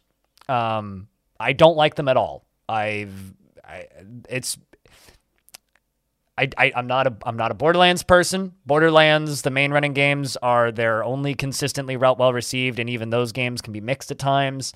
Um, they are not very good stewards of other people's IP. Traditionally, they've done a very poor job managing other people's IP, with just two examples such as Duke Nukem Forever and uh, Aliens Colonial Marines. Um, they're also notoriously not great with even managing their own IP. Some of the Borderlands games that, or the spin-off Borderlands games at the very least, a lot of them weren't received well. Uh, most recently, Tales from the Borderlands 2 or more Tales from the Borderlands or whatever they've named it, like has had pretty middling response. Um, this is a franchise I love. I own every single soundtrack on physical record, and I've put a good amount of time into each of those games. And it's kind of painful to hear that things coming from it in the future in a franchise that I really like um, is going to be overshadowed by the fact that it's run by a studio that is notoriously bad to IPs that they are the stewards of. And I am really bummed about this. So, I don't know if either of Yeah. you have anything to this, but I mean, there isn't really much to say except for hopefully just- not, but the one thing that I really want from the Risk of Rain IP yeah. that Gearbox can do to win me we over know, right? and say and and the, the one thing that they can do that would make me genuinely happy, that would make me kind of okay with this is if they put out a faithful, good retooling update to the original Risk of Rain. Just put out a Risk of Rain like 10th anniversary edition or something that uses the like don't change anything about the game, just make that multiplayer work and maybe add some more items. And or m- map elements. It it doesn't work on modern computers currently. Like it's it's LAN only. So the I had the no only issue with multiplayer or local only, quite literally at this point. So the only way you can play it is either with Steam Play Together, which works sort of, Oh. Or through like a Hamachi tunnel. Like it's it's it's not possible to play it in multiplayer anymore, and it hasn't been for like five years. yeah. Okay. Oh. Like I, I mean, like Oof. I, I go on. I just checked. I played mm-hmm. Last time in April 2014. Mm-hmm. Yeah. No. It, I remember making it work back then. So I through- I played remember going through a, ha- a basically Hamachi only multiplayer. Is how I made it work in the past. It was so Um, much But like fun. a lot of that software just like hasn't been updated. Like Evolve and Hamachi have not been Yeah. updated in, in ages. Um, and so like the tools to to play those that game in multiplayer are just gone. So like the it, which which is a shame. And I, I like Hopoo games, and I, I hope that they go make Mm-hmm. cool things, and I hope that they stay independent. Oh, sad. Um, but like, Yeah. I I really hope that this was a like they got paid situation because like we don't we don't really know what what money changed hands for this. I really hope this was a they got paid and not a this DLC took too long to come out, so we're gonna default you on a contract and take the IP because it could have been either. And um, I really hope that they got paid for making cool games. Uh, FG, do you want to take this next one?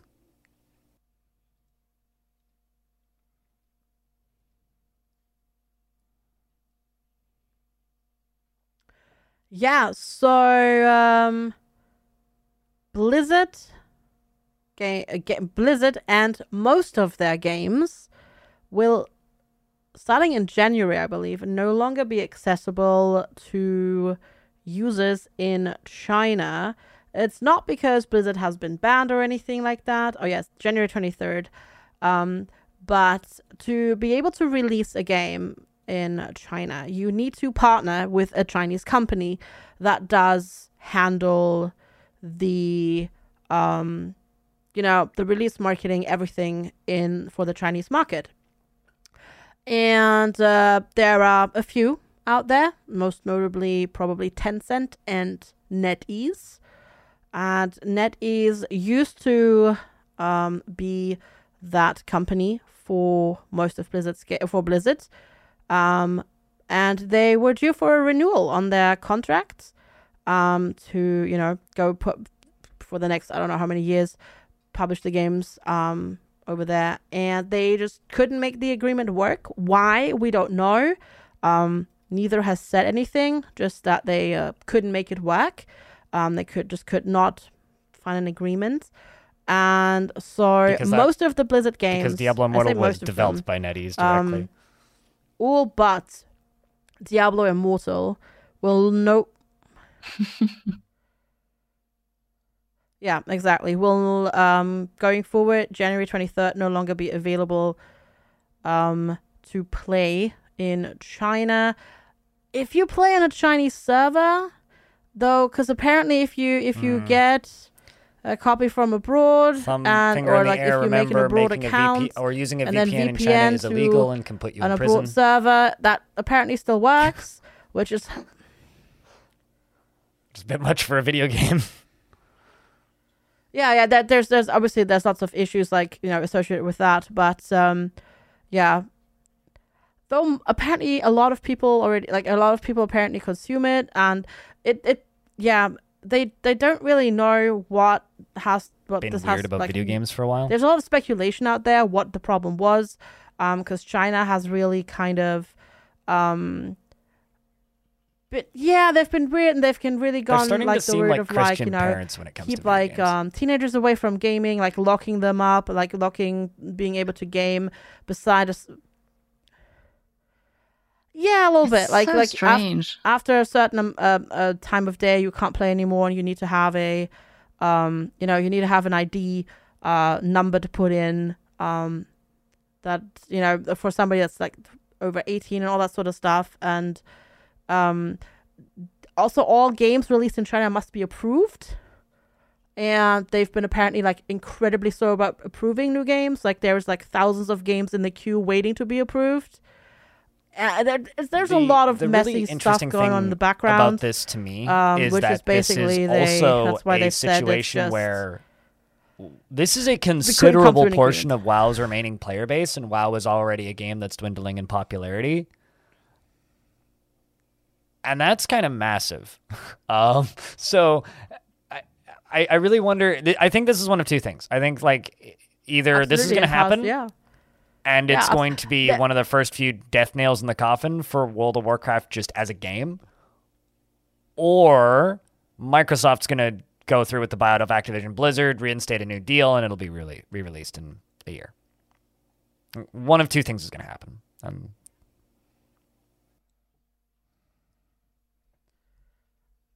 Yeah, the the the the actual much bigger problem right now is um semi dead game StarCraft 2.